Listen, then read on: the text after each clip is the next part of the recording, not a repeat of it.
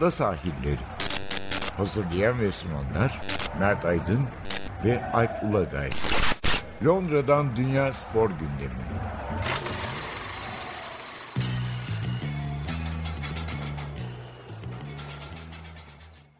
Ada sahillerine hoş geldiniz. Ben Alp Ulagay. Ben Mert Aydın. 146. bölümde beraberiz. Bugün hangi konularımız var? İlk kısımda bir United nasıl kurtulur konuşacağız. Manchester United'ın yıllardır süre gelen bunalımı bitmek bilmiyor. Yani Alex Ferguson sonrası dönemde her şeyi denediler olmadı. 9 yıldır, 9 sezondur şampiyon olamıyorlar. Bu sezonda olamayacaklar gibi gözüküyor ama hani şampiyon olamamanın daha öte e, sorunlar var gibi onu konuşacağız. İkinci kısımda biraz NBA'ye uzanırız. Bu, bu gibi konuları seviyoruz. NBA'in 75. yıl dönemi ve 75 yılın en büyük 75 pardon 76 oyuncusunu seçtiler. Biraz onu konuşacağız. Yani bizim daha fazla izlediğimiz dönemden de tabii bir sürü oyuncu var. Son 25 yılda 50. yıldan sonra eklenen oyuncular var. Biraz oraya geleceğiz. Ama ilk önce yine bir anma yapalım. Geleneğimiz oldu herhalde. Özellikle futbol, spor dünyasından kaybettiklerimiz varsa bir oraya uğruyoruz. Bu sefer İskoçya'dan bir isim. Walter Smith. Özellikle Rangers, Glasgow Rangers tarihinde çok önemli bir isim.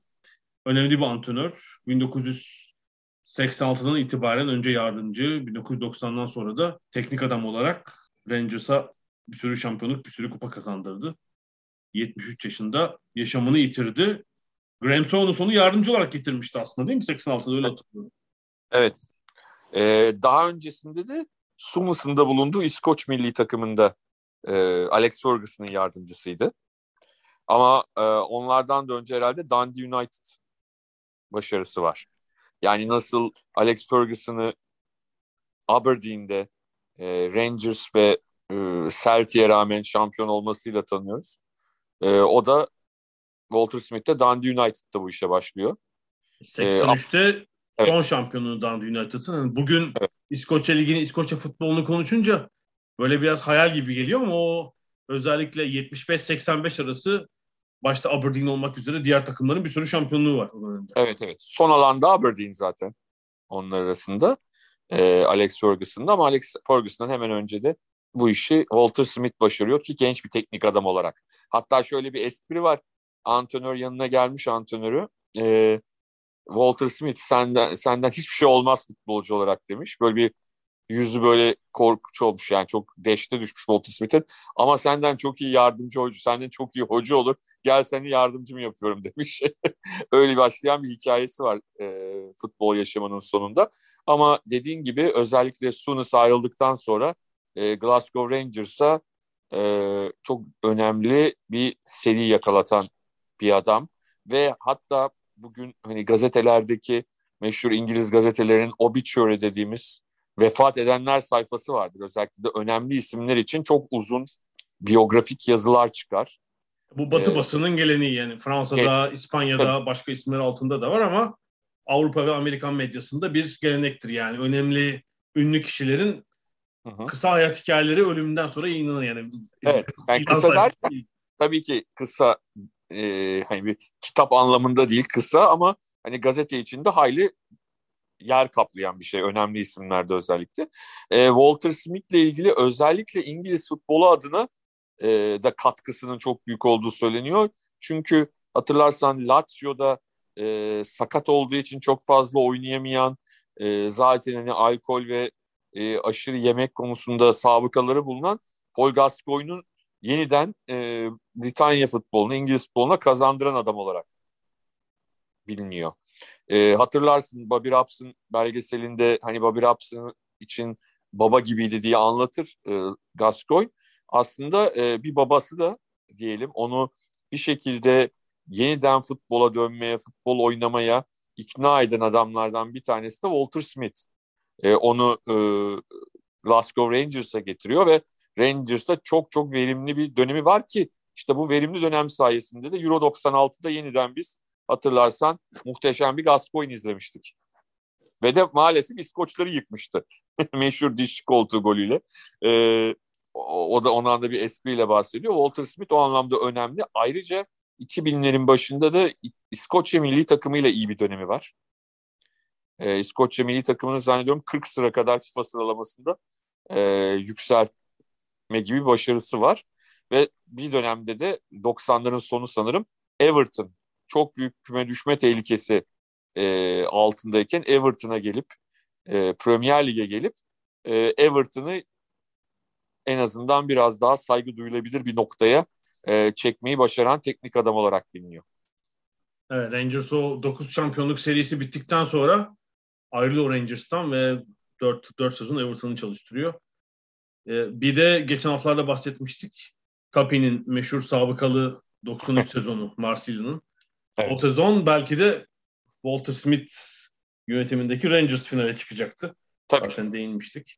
İkinci yani. olmuşlardı grupta. Yani evet. o senenin kuralı e, grup birincilerinin direkt final oynaması üzerine. Yani bir yarı final de yok. E, yarı final olmadığı için hani ikinci olmasına rağmen grupta e, Rangers e, hani bir şans elde edemiyor. Yarı yani diğer grubun birincisiyle bir yarı final oynama şansı yok. E, işte o, o zaman da konuşmuştuk eğer e, CSK Moskova'ydı galiba değil mi? E, Marsilya'nın CSK Moskova maçında e, Rus oyunculara rüşvet dağıttığı e, iddiası kanıtlanabilseydi belki de Milan'la e, bir final maçı yapmasına karar verilebilecekti ama o kanıtlanamadığı için e, olmadı. Smith de belki de tarihi bir fırsatı kaçırdı. Aslında e, yine Smith yönetiminde e, Rangers'ın bir şeyi var hatırlarsan. Smith'in daha sonraki döneminde diyelim. E, Zenit'le UEFA kupası finali. Ama orada e, Rangers adına tabii rakip Zenit. E, orada Fatih Tekkeli Zenit'e kaybetmişlerdi finalde. Ha, 2008 galiba değil mi? Sanki evet evet. 2008, evet, evet. 8 yani zaten bir sonra bir İskoç takımı herhalde Avrupa'da finali oynayamadı. Ondan önce bir Celtic vardı 2003 herhalde. Evet. Bir İskoç evet. takımı hatırlamıyorum. Yani giderek seviye düşmüş zaten. Evet şunu söyleyebiliriz. Hani Walter Smith hakikaten Britanya'da hem İskoçya'da hem İngiltere tarafında çok genelde saygıyla e, anılan bir isim. Hatta vefat haberinden sonra Celtic'lilerin de çiçek koyduğunu e, belirtelim e, tören alanında. Yani hani bu çok kolay olan bir şey değil. Celtic Rangers rekabetinde. Çünkü orada bildiğiniz gibi başka işler döndüğü için sırf futbol rekabeti olmadığı için bunu e, yaşanmış olması hani Walter Smith'in de e, nasıl bir adam olduğunu bize anlatıyor biraz. Toprağı bol olsun diyelim Walter Smith'in.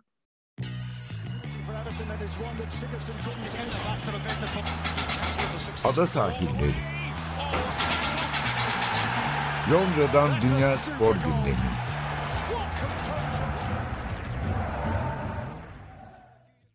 Ada sahillerinde buradan United'a geçelim. Manchester United'a. Bir türlü bitmek bilmeyen bir kriz, bir döngü. Yani 2013'te Alex Ferguson'la Premier Lig'deki, Premier Lig dönemindeki sadece 13. toplamda 20. şampiyonluklarını kazanmışlardı. O tarihten sonra önce David Moyes, sonra Luis van Gaal, sonra Jose Mourinho, şimdi de e, Ole Gunnar Solskjaer göreve geldi ama bir türlü tam sorun çözülmedi. Yani hatta sorunun ne olduğunu tespit etmekte bile belki United zorlanıyordur. O kadar çok yazı konuşma çıktı ki pazar günkü 5-0'lık sonucun üzerine e, hani her kafadan bir ses çıkıyor. Yani herkes başka bir sorun anlatıyor. Yani sağ içiyle ilgili anlatanlar var, sağ dışıyla anlatanlar var. Doğru. E, öncelikle herhalde Liverpool tarihinin çok önemli yani böyle sembolik galibiyetlerinden biri. Tam biliyorsun şeyde 10 yıl olmuş neredeyse. City'nin deplasmanda United'ı 6 bilendiği maçın 10. Evet. yıl dönemi de cumartesi günüydü. Tam 10 yıl. O da çok semboliktir yani. City'nin yükselişi ve United'ın bir duraklama dönemine girişinin adeta sembolü gibi bir maç. Bu da biraz Doğru. öyle gibi yani ve üstelik Doğru. Bu daha acı bence. Çünkü öbüründe evet. United sonuçta o maçtan sonra şampiyonluk kazandı yine. Evet, yani, bir sonraki sene şampiyon oldular tekrar. Evet, evet. Yani e, onu bir şekilde ne diyeyim tolere etti ama onu tolere etmesinde tabii zaten takımın menajerinin hala Alex Ferguson olmasının büyük payı var. Yani bu e, dünyanın her yerinde geçerli. Bizim ülkemizde de geçerli. E, o tip teknik adamlar bir şekilde e, kendilerine sağladıkları, e, hak ederek sağladıkları krediyle zaman zaman bu tip yenilgilere rağmen yerlerini sarsılmadan korurlar.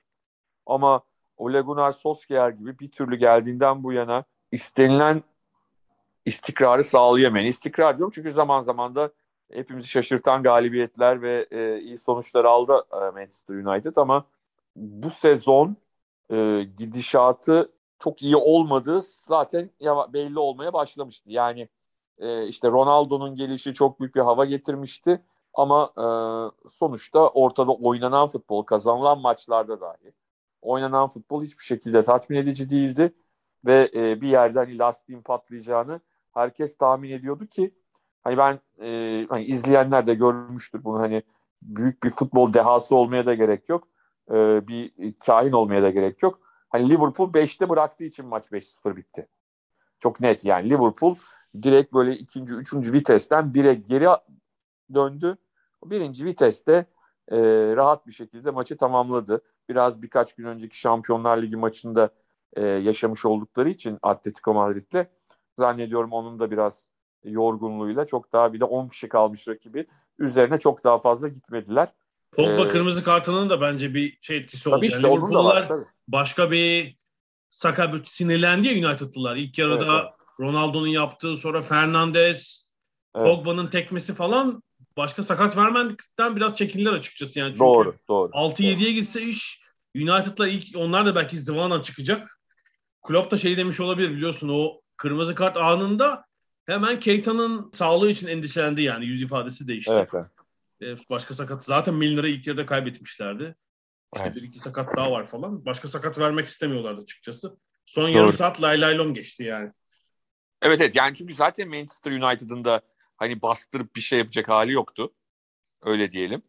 Ee, o yüzden de hani Liverpool için zaten 5-0 hani maçtan önce sorsalar yani Aa, ne demek falan dersin yani 5-0. ee, onu da sağlamışken çok fazla üzerine gitmediler. Ama dediğin gibi çok sembolik bir sonuç oldu ve hani, e, hani biz Türkiye'de çok teknik adam değişmesini e, yadırgamıyoruz ama hani İngiltere'de her sonuçla kimse hoca değişikliği istemez ama e, neredeyse tüm kamuoyu yani sadece e, United taraftarı değil, tüm, tüm İngiltere futbol kamuoyu Ole Gunnar Solskjaer'in artık bu işi beceremediği konusunda çok net hemfikir oldu. E, neredeyse tüm gazetelerin e, spor yazarları, yorumcular, e, hem eski futbolcular hem gazeteciler e, e ciddi şekilde Ole Gunnar Solskjaer'in artık e, devrinin bitmesi gerektiğini net bir şekilde e, yazdılar. Şeyi bilmiyorum hani Liverpool Echo'da falan ne çıktı bilmiyorum ama hani büyük gazetelerden bahsediyorum. E, ülke çapında çıkan gazetelerden ve hatta işte e, şeyler çıktı. Hem hani soyunma odasını nasıl kaybettiği üzerine hikayeler, e, oyuncuların elinde nasıl gelişemediği, tam tersine gerilediği birçok oyuncunun e, bu tip e, konulardan çok fazla bahsedildi. İşte meşhur e, maç içinden e, şey görüntüsü, ne derler, e, Ole Gunnar Solskjaer'in el hareketlerini taklit eden Ronaldo, Ronaldo görüntüsü. e, yani e, Ole Gunnar Solskjaer'in neredeyse gitmesine artık kesin gözüyle bakılıyor. Lakin işte açıklama yapıldı ve e, devam ediliyor ama hani gazetelere çıkan haberlere göre e, önümüzdeki 3 maç için toparlama e, şeyi verilmiş kendisine. İhtiyaç kredisi verilmiş. İhtiyaç. ama sorun şurada yani ben bu tip şeylere çok karşıyım genel olarak. Yani şuna karşı değilim. Yani Manchester United çıkar der ki kardeşim biz bu adama güveniyoruz. Siz ne derseniz deyin sonuna kadar kalacak. Buna katılırım katılmam ama saygı duyarım. Yani sonuçta kulübün bir şeyidir bu. İnisiyatifidir. Yani ben Alex Ferguson'dan daha iyi bilmiyorum futbolu. O öyle diyorsa öyledir derim. Ama diğer taraftan bu üç maç meselesi e diyelim ki iki lig maçını bir de e, Atalanta maçını kazandı Manchester United. Kazanamaz mı? Futbolda her şey var. Olabilir yani. Elindeki kadroda öyle güçsüz, zayıf bir kadro değil Manchester United'ın. E ne olacak? Sonraki maçı kaybederlerse ne olacak? Yine bir üç maç şans. Yani böyle e, çok sağlıklı gelmiyor bana bu tip bir şey. Ne derler? Üçer maçlık dönemlere ayırmışlar sezonu bundan sonra. Ee, on, 14 tane 3 maçlık döneme ayırmışlar. Bakalım kaç tane gidebilecek. Ya zaten böyle bir şey yaptığınız anda soyunma odasını tamamen kaybetmişsiniz demektir. Yani... Ama ben şimdi bak bir de şey gibi konuşayım. E, kıraathane yorumcusu gibi konuşayım. Ama gerçek fikrim bu. Yani Manchester United'ın ilk yapması gereken hoca bulmak değil, Paul Pogba ile bir an evvel yolları ayırmanın e, yöntemini bulmak. Yani en karlı biçimde nasılsa. Yani bugüne kadar, yani çünkü Paul Pogba şu anda hakikaten şımarık bir çocuktan da öte. Yani adamın yeteneğine, e, oyun gücüne hiçbir itirazımız olamaz. Ancak hiçbir şey yapmıyor. Canı istediğinde oynuyor, canı istemediğinde oynamıyor ya da işte Liverpool maçında olduğu gibi girer girmez saçma sapan bir hareketle oyundan atılıyor. Ben açıkçası yani gelecek hocanın bu Conte olur, Ten Hag olur bilmiyorum ama yani hiçbirinin Pogba ile bu Pogba ile çalışmak isteyeceğini düşünmüyorum. Tabii Pogba ciddi bir sıkıntı çünkü yeteneğine kapasitesine rağmen kaç sezondur biliyoruz. Yani işte 5 maç iyi oynar. Sonra 2 maç yedek kalır. Sonra 2 maç iyi oynar gibi gözükür ama aslında oyunun savunma yönüne hiç katılmaz. Adam takip etmez, kovalamaz.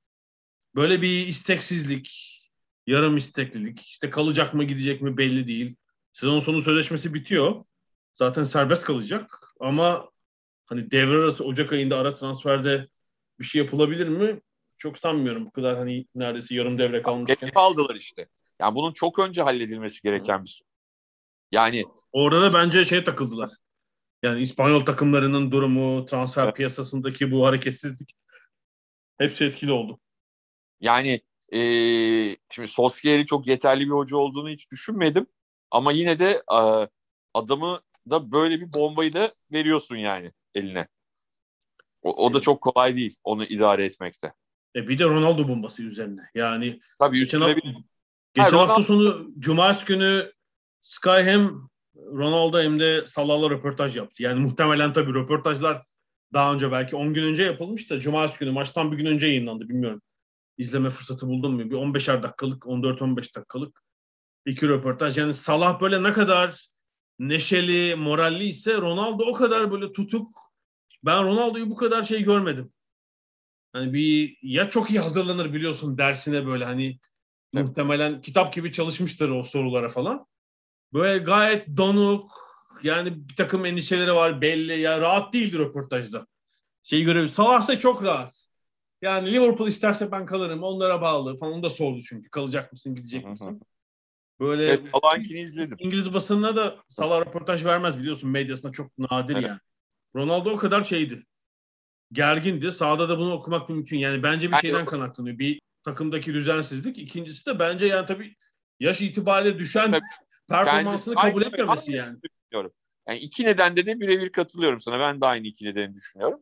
Hem takım e, ve yani o takımda ona ayak uydurabilecek en önemli adam da oynamıyor doğru düz işte. Pogba. Hani onun e, yeteneklerine en iyi dönemindeki yeteneklerine en yakın adam o oyuncu yeteneği olarak. Ama o da ortada yok. İşte Fernandes ona pas atacak ki e, gol atacak. Yani e, o da eskisi gibi değil ki kendi e, golünü kendisi atsın. Hani orta sahalardan alsın, deparını atsın falan. Onu da yapamıyor. E, öyle olunca iyice sinirleniyor. Yani hakikaten e, Ronaldo'nun zaten vücut dilinden anlıyorsun saha içinde. E işte ilk yarıda neredeyse atılıyordu. Yani biraz şey bakem olsa hoşgörüsü az. Topa mopa bakmaz. Kırmızı yapıştırırdı orada. Yani tabii, tabii. Top, top falan var diye biraz e, şey yaptı. Yumuşak davrandı. Ya ve bence biraz da hani Ronaldo'nun adı değil ama maçın adından dağıtmadı diye düşünüyorum. Yani hani e, Manchester United e, West Ham maçı olsa belki atardı. Olabilir işte yani bir bir de İngiliz gelene işte top falan varsa o anlamda da büyük bir sıkıntı var. Yani gelecek teknik adamın e, işi bu anlamda da zor. Hani hem Pogba hem Ronaldo e, bilmiyorum. Yani çok sıkıntılı. Ama yani United'ın yönüyle ilgili genel bir sıkıntı var. Yani 2013'ten beri değil mi? İşte tabii, David tabii. Moyes oynattığı futbol sonra Fangal'i getiriyorsun. Mourinho, Solskjaer. Şimdi Conte deniyor. Yani ne istedikleri de belli değil. Yani hep böyle tesadüfle o ortamda o, o dönemde hangi teknik adam boştaysa ona gitmek. İşte yani Ronaldo transferi de öyle bence. Orada bir panikle yapıldı o. Ronaldo evet. ben ayrılmak istiyorum dedi. City dedikodusu çıktı. Doğru mu değil mi bilmiyoruz. Muhtemelen Ronaldo menajer tarafının ortaya attığı bir yemdi o. Oraya atladılar. E, Sancho'yu mesela niye aldılar? Belli değil. Hani öbürü niye var? diye. ya, tamamen böyle tesadüflerle gidiyor sanki. Çünkü öncesinde tabii müthiş bir Sir Alex kontrolü vardı. Yani Alex Ferguson ilk iki şampiyonu yaşadıktan sonra 93 ve 94'te muazzam bir kontrole geçirmişti United'da ve yıllarca sürdü bu yani. Demek 19-20 yıl o devam etti. Yani kulüpteki gerçekten eski model e, 100 önceki kulüp müdürü gibi, manager yani. maliyet mali işlerden de ona da karışıyor. Transfer onda, altyapı onda. onda falan ve kulübün de işine gelen bir durum aslında. Çünkü bu kritik noktalarda başka önemli elemanlar istihdam etmelerine gerek yok. Nasıl da Sir Alex yapıyor. Ama o ayrıldıktan sonra bütün bu kilit noktalarda bir boşluk. Hala da yeri dolmuş Tabii. değil sanki. Ya sadece menajer gitmiş olmadı o gidince. Tabii çünkü modern yapılarda yani bakıyoruz bugün büyük Liverpool'da böyle bir şey yok. City'de yok. Chelsea'de yok. yok.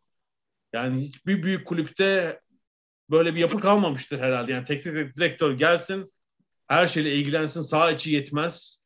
E, onu da yapsın bunu da yapsın. E, eski model kalan bir durum. E, tabii yani başka bir kuşaktan başka bir dönemden modern döneme geçmişti Sir Alex. Evet. Kendine uydurmuştu kulübün yapısı. Şimdi e, son birkaç yıldır hani Sir Alex Ferguson aynı zamanda böyle bir e, şey gibi danışman gibi ona danışıyorlar. Bu kısmında da bir sakınca yok. Ama biliyorsun birkaç yıl önce çok ciddi bir e, şey yaşadı Alex Ferguson.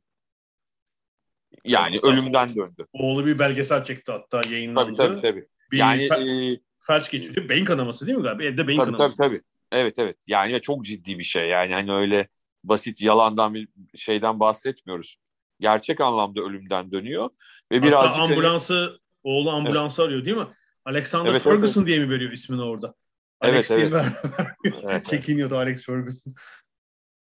Yani e, hani oradan çıktıktan sonra e, hala bu işlerin içinde ne kadar var, ne kadar e, artık e, bunu yapabilecek nitelikte onu da bilmiyorum. O da ne kadar hani onunla o anlamda o işe devam ediyor olmak da ne kadar doğru. E, futbol bilgisine ve büyüklüğüne saygı duymakla beraber.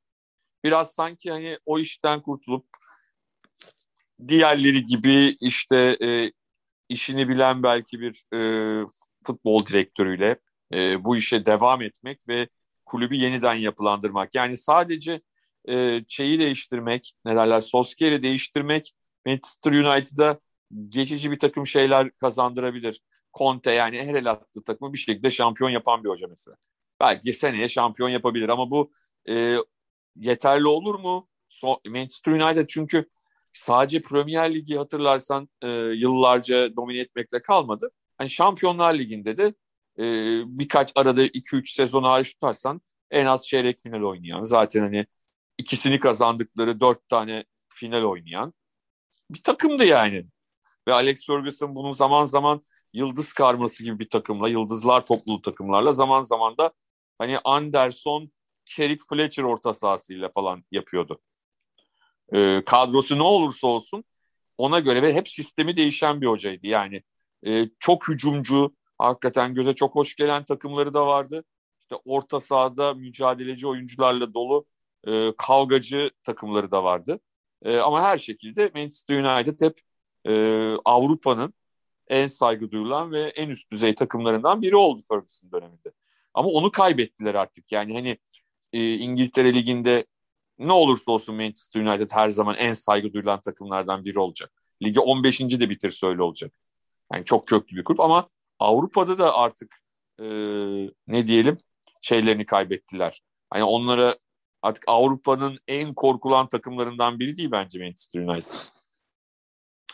Değil değil uzun süredir bu etkiyi kaybetti açıkçası. Bir de son bir şey yani görevde oldukları dönemde mesela övüyorduk bunu bir istikrar sembolü olarak. Alex Ferguson'ın işte neredeyse 27 yılı 86-2013. Arsene Wenger'in kaç yıl? Onun da neredeyse 22 yılı 96-2018. Uzun süre. Yani böyle kulüplerdeki uzun süre kalan hani başkanlar da istikrar sembolü oldukları için övülür. Türkiye'de de bir takım örnekler var ama hani böyle düşündüm dün. Yani sonrasında bir şey oluyor. Çünkü yani bu hem teknik direktörlük, başkanlık, spor dışı işlerde de böyle yani birisi bir görevde çok uzun kaldığı zaman hani o görevin görev sanki onun doğal hakkıymış, e, doğal sahibiymiş. Yani ondan başka birisi yapamazmış gibi bir algı mı oluşuyor? O kurumu tembelliğe mi itiyor acaba? Bir de şöyle bir şey var.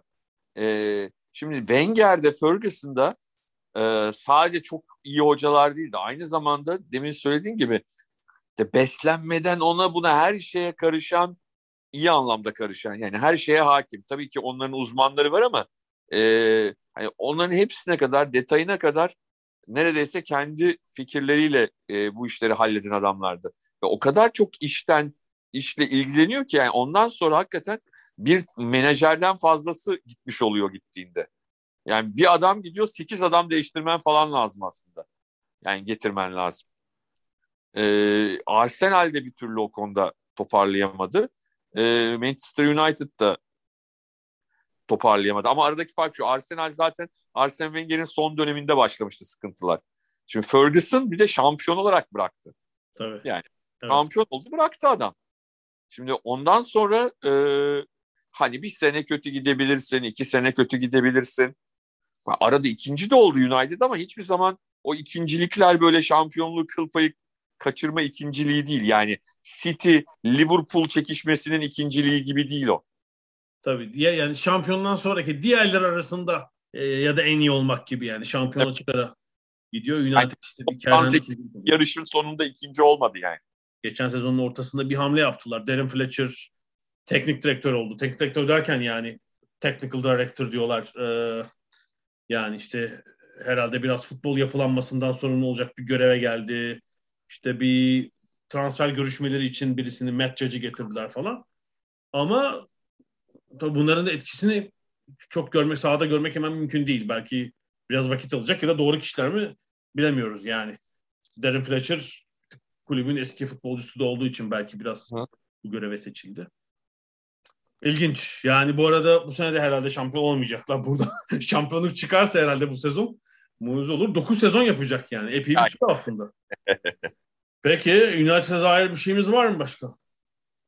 Yok yani gözlemeye devam edeceğiz. Neler olduğunu. Çalkantılı bir sezon sanki onları bekliyor gibi gözüküyor. Takip edeceğiz. Bir ara verelim. Aradan sonra NBA ile devam edeceğiz.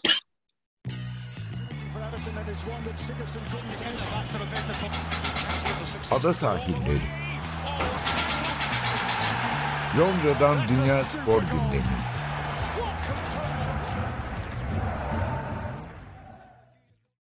Ada sahillerindeyiz. Biraz da basketbol konuşalım. Pek sık konuşmuyoruz ama NBA'in 75. yılı sebebiyle en iyi 75 oyuncu hatta 76 oyuncu seçimi yapıldı. E böyle şeyleri seviyoruz biz işte. Evet. En iyiler. Işte Herkes sever. 100 oyuncu, 10 oyuncu, 50 oyuncu. Tabii NBA'in de 75 sezonu devirmiş olmasına insan şaşırıyor bir yerde. Ya, daha yeni 50 olmuştu diyorum ben ya. Şaka gibi yani. E işte Türkiye'de ilk yayınlanmaya başladı 1987 demek ki 41 yılmış o zaman. Evet, evet. Yani ama hani 70'lerin sonu 80'lerin başında artık hani finalleri televizyondan yayınlanmayan ya da banttan yayınlanan iyice e, reytingleri düşen bir spor, bir lig. Ama sonrasında müthiş. Daha doğrusu reytingi olmayan bir spor. Çünkü Ol. yani evet. e, şöyle düşünmek yani. lazım. 1960'lar hatta 70'lerin başına kadar şimdiki WNBA gibi yani. Geçen çünkü WNBA ile ilgili bir şey vardı. İşte Amerika'da, ABD'de en uzun ömürlü profesyonel kadın ligi. Yani 25 yıl onlarda devirdiler. Önemli bir şey. Hatta herhalde 26. sezonda bu sezon önemli bir şey yani. iflas etmeden o ligin devam etmesi, büyümesi çok kadın spor için rastlandık bir durum değil. Seyirci ortalaması da düzenli olarak artıyor ama gelirler çok düşük. Ona da uzmanlardan biri şey dedi o programdaki. Yani tamamen e, ligin ömrüyle alakalı dedi. Yani 25. yılında NBA de çok küçük bir ligdi. Gelirler çok sınırlıydı. Oyuncuların kazandığı para da öyle. Gerçekten öyle. Eski kitaplarda hani bir sürü biyografi falan okuduğumuzda şey yaparız. Mesela gazeteciler oyunculardan belki daha iyi kazanıyorlar o dönem. Yani 60'larda özellikle oyuncular gazetecilerle arkadaş olmaya bakıyorlar ki mesela bir deplasmanda falan bir yemek ısmarlasın, bir bira ısmarlasın falan diye. Hani bugün pek düşünülmeyecek durum.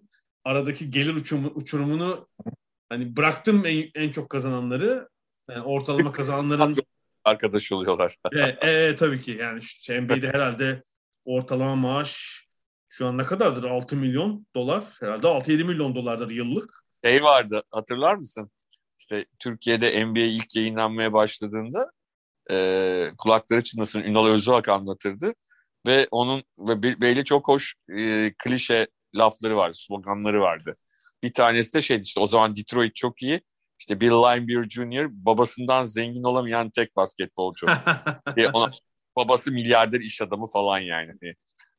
Bill Linebeer'in. E, ama şu anda hakikaten hani babasından zengin olamayan bir e, NBA oyuncusu ancak babası NBA oyuncusu.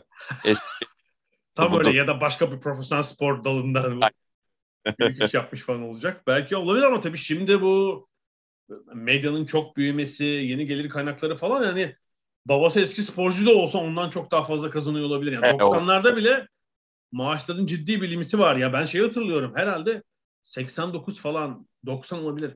Karl Malone daha ligdeki demek 4. yılı falan Avrupa'ya gelecek. Ki efsane oyuncularından biri NBA'in çünkü aldığı para Utah Jazz'dan o zaman diyelim ki 600 bin dolar. İşte bu İtalya Ligi müthiş paralar veriyor diye işte 1 milyon dolar teklif ediyorlar ama vazgeçiyor gelmiyor. Gelenler daha iyi yaşta gelenler vardı ama böyle kariyerinin başlarında gelen pek olmazdı. Dominik evet. Gelmişti. Hatta şampiyon da oldu Avrupa şampiyonu. Bob McAdoo var. Biraz sonra konuşuruz evet. belki. Evet evet. Bunların sonlarında yani, artık üst or- düzey hani artık e, üst düzeyde olanlardan tabii ki NBA'den e, Avrupa'ya gelen çok isim var da hani o seviyede e, All Star olmuş işte e, NBA'de e, isim yapmış çok fazla e, kimse yok yani ne Shaquille O'Neal seviyesinde işte Charles Barkley seviyesinde hiçbir adam gelmiyor doğal olarak.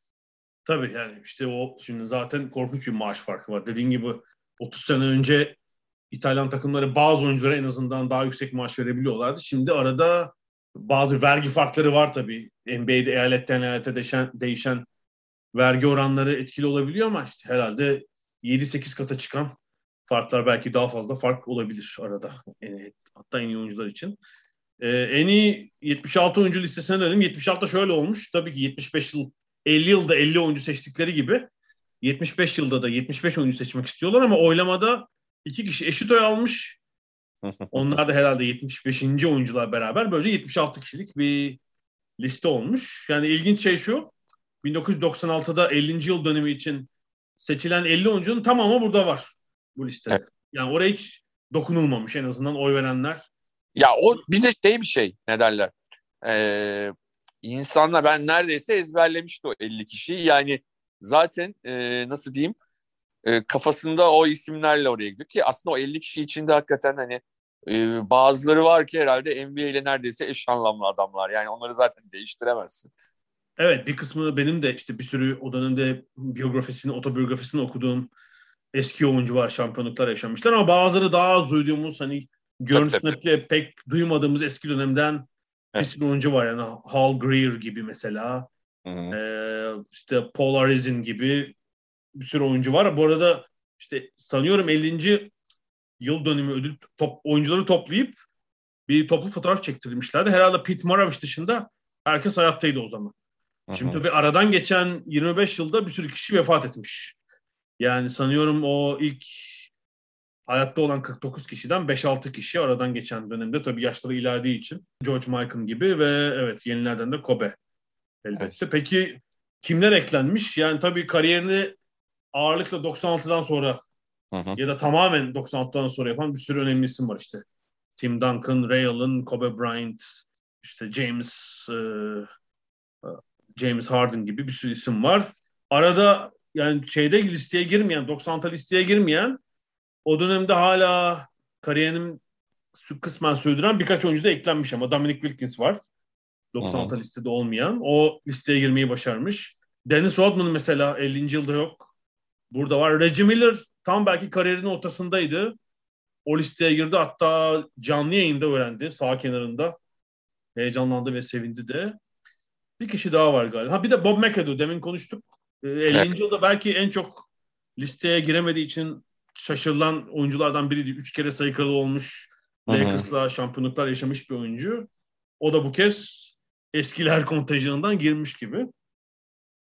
Ya yenilere bakınca hani birkaç tabii girenler giremeyenler adını görünce böyle irkildiğim birkaç oyuncu da var tabii yani hiç sevmedi. Belki NBA'de ünlüler arasında bu kadar sevmediğim oyuncu herhalde yoktur. Carmelo Anthony. Hani Hı-hı. hakikaten bu kadar sevmediğim bir oyuncu olamaz diye düşünüyorum. Bu kadar kendini oynayan ve başarısız bir oyuncu olamaz diye düşünüyorum ama bu hafta ben bunu söylerken NBA tarihinin en çok sayıdan 9. oyuncusu oldu bütün NBA tarihinin bir yandan. E, sürümden kazanıyor. Yani evet. ama işte başarısız yani hiçbir final yok, bir şey yok. Böyle hep kendini oynayan bir oyuncuymuş gibi ben onu gördüm.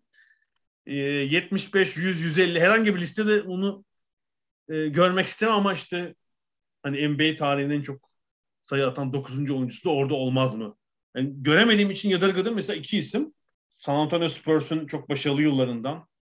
Tony Parker ve Manu Ginobili'yi görmeyince ben açıkçası biraz yadırgadım. Onlar 100. yılda girecekler abi. Arada bir parlak 25 çıkmazsa. Anca Geç buraya. çünkü. 80'e onlara bir sıkıştırsak bir 5 sene sonra. çünkü ya biraz San Antonio Spurs'u Boston Celtics'e biraz benzetmek lazım. Yani Celtics nasıl 60'ları kasıp kavurduysa ve oradan herhalde kaç oyuncu var bilmiyorum. 6-7 oyuncu var muhtemelen. Takımda başta Bill Russell olmak üzere, Bob Cousy olmak üzere. E, Spurs'te üst üste olmasa da işte 5 şampiyonlukları var. Bunun dördünde Ginobili ve Parker'ın çok ciddi payı var ve hani playoff'ta ekstra iş yapmış iki oyuncu. Biraz Amerikalı olmadıkları için mi bir ön yargıyla kurban gittiler bilmiyorum. Mesela onun, onların ikisinin genel oyuna katkısı ve başarılarıyla olması. Yani bu tip listelerin her zaman e, tartışılır. Bu, bu tip listeler zaten onun için de yapılır. Yani onun için konuşulur çok net. Yani yüzde yüz herkesi mutlu edecek bir 75 çıkaramazsın zaten. Ee, yani oylamayla yapılınca tabii sübjektif yani bir ölçüde tabii, tabii. bağlamak bunun çok kolay değil yani objektif bir şey. Oylama yapılmış. Hani 7 kişilik jüri tarafından da seçilebilirdi. Ee, öyle bir şey yapılmamış yani daha fazla insanın oyu. Onun için ben açıkçası e, yani saygı duymak gerektiğini düşünüyorum ama senin dediğin gibi herkesin kendine göre itirazı olacaktır bu e, şeye. Amerika'daki işte birkaç böyle analiz sitesinden e, çeşitli şeyler getirdiler işte somut ölçülerle eleştiriler getirdiler. Mesela 70'lerin başındaki özellikle ilk dönemindeki oyunculara bir fazla ağırlık var. Onu da şey yorumladılar yani hani çocuklukları, gençlikleri o dönemde geçmiş kişilerin daha fazla oy vermesi. Yani ekstra bir şey vardır ya çocukluğumuzun, gençliğimizin oyuncuları hani daha özeldir bizim için. Daha hani şimdi izlediğimizde bazen şey gelir. O kadar da iyi değilmiş ya falan olur böyle. Halbuki çocukken izlediğimizde vay be ne oyuncu. E ama bu her dönem için geçer. Yani tabii, şu tabii. Anda, tabii ki. Bilmem ne diyorsun 10 yıl sonra 20 yıl sonra bu dönemi izlediğinde yavaş gelecek belki adam. Yani o futbolun gelişimiyle ya da basketbolun neyse oynanan sporun gelişimiyle ilgili bir şey. E, halbuki o e, senin o spora göre yavaş gördüğün adam şimdi yaşıyor olsa, şimdi oynuyor olsa, şimdikilerin idmanlarından, e, vitaminlerinden, beslenmesinden geçse belki şu andakilerin yine önünde olacak. Bunu bilmek zor. Evet bu kıyaslama tabii hiçbir zaman tam yapılamayacak. Yani şimdiki yani, metotlarla gerçekten keşfedilirse deney için birileri habire getirip götürürse oyuncuları Burada bir şeyi daha doğrusu bir oyuncuyu vurgulamam lazım. O da Bill Russell. Yani bu tip listelerde zaten çok üst sıralarda çıkar hep. 50. yıl takımında tabii ki vardı. 75. yıl takımında da var. Hatta geçen gün NBA'in komisyoneri Adam Silver şöyle bir ifade kullandı. Yani sporumuzun Babe Ruth'u hani beyzbolda Babe Ruth'la kıyasladı onu. Bill Russell öylesine damga vurmuş bir oyuncu ki 50'lerin sonuna ve 60'lara. Boston Celtics'le defalarca üst üste 8 kere olmak üzere toplam 11 şampiyonluk yüzüğü var onun oyuncu ve koç olarak. Muazzam bir winner, muazzam bir şampiyon. Ve şöyle bir özelliği var. Yani NBA'de özellikle diğer ön plana çıkan oyuncular ağırlıkla hücum üstünlükleriyle buraya gelmişlerdir ama Bill Russell e, attıklarıyla attırmadıklarıyla kariyerinde buralara kadar gelmiş bir oyuncu. Ve belki bu sayede NBA'in gelmiş geçmiş işte en büyük 4-5 oyuncusundan birisi. E, aldığı reboundlar, yaptığı bloklar ve savunma katkısıyla. Genelde savunmacıların biraz ihmal edildiğini düşünürsek gerçekten Bill Russell'ın bu kadar takdir görmesi bence çok önemli bir nokta. Onu farklı kılan bir özellik. Bu arada tabii Amerikan spor gazeteciliğinde hani hayat hikayesi, biyografi, otobiyografi çok yaygın. Galiba birkaç tane Türkiye çevrilen de var. Ben de şöyle bir baktım hani bu 76 oyuncunun kaçın hayat hikayeleri yayınlanmış diye. Hani mevcut oyuncular dışında herhalde çoğunun yayınlanmıştır. Ben de bir baktım böyle bir herhalde 8-10 kişininkini okumuşum. Yani Bill Russell, Will Chamberlain, Michael Jordan, John Stockton, Magic, Larry Bird. Yani biyografilerin dışında şeyler de var hani o dönemi anlatan, oynadıkları dönemleri anlatan e, yine gazetecilerin yazdıkları e, kitaplar da var. İşte Lakers'ın 80'li yıllardaki çıkışını anlatan ya da işte Tabii. Celtics'in e, 60'larını anlatan, e, Magic Johnson, Larry Bird rekabetini anlatan. Yani e, Amerikalılar ya da Anglo-Sakson medyası diyelim. E, o konuda çok hem becerikli hem de insanlara bunları okutma konusunda da çok başarılılar. Evet tabii ya birkaç şansları var. Bir sağlam bir arşiv var. Yani hem yayıncılık var hem geçmişe dönük bir şey yazmak istediklerinde yerel gazeteler, ulusal gazeteler bunların saklanmış Arşiv. arşivleri var. Bir sürü şey ulaşabiliyorlar. E, Amerikan spor severinde bu e, eski eşyaları saklama alışkanlığı var. İşte maç programı, maç topu, maçtan bir eşya onlara ulaşabiliyorlar. E, işte okullar tabii Amerikan okul spor kültürü çok kuvvetli olduğu için okulların arşivleri var falan.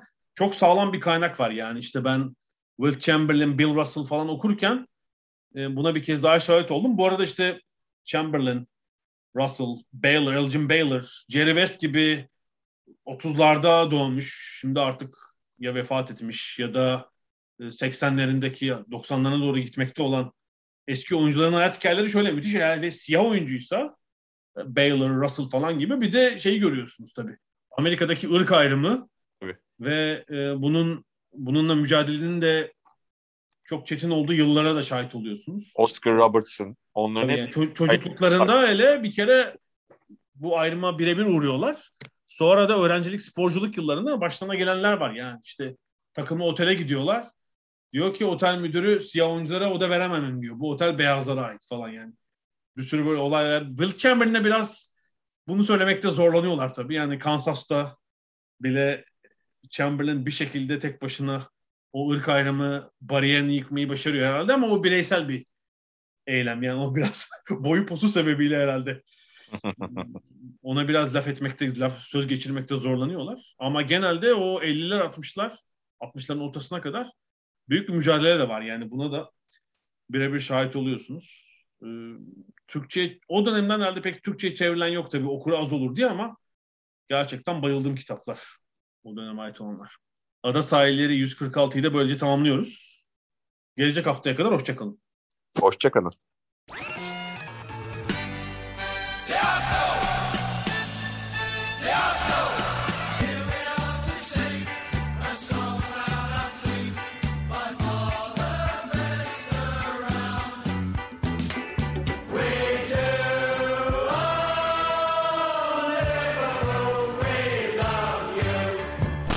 Ada sahilleri.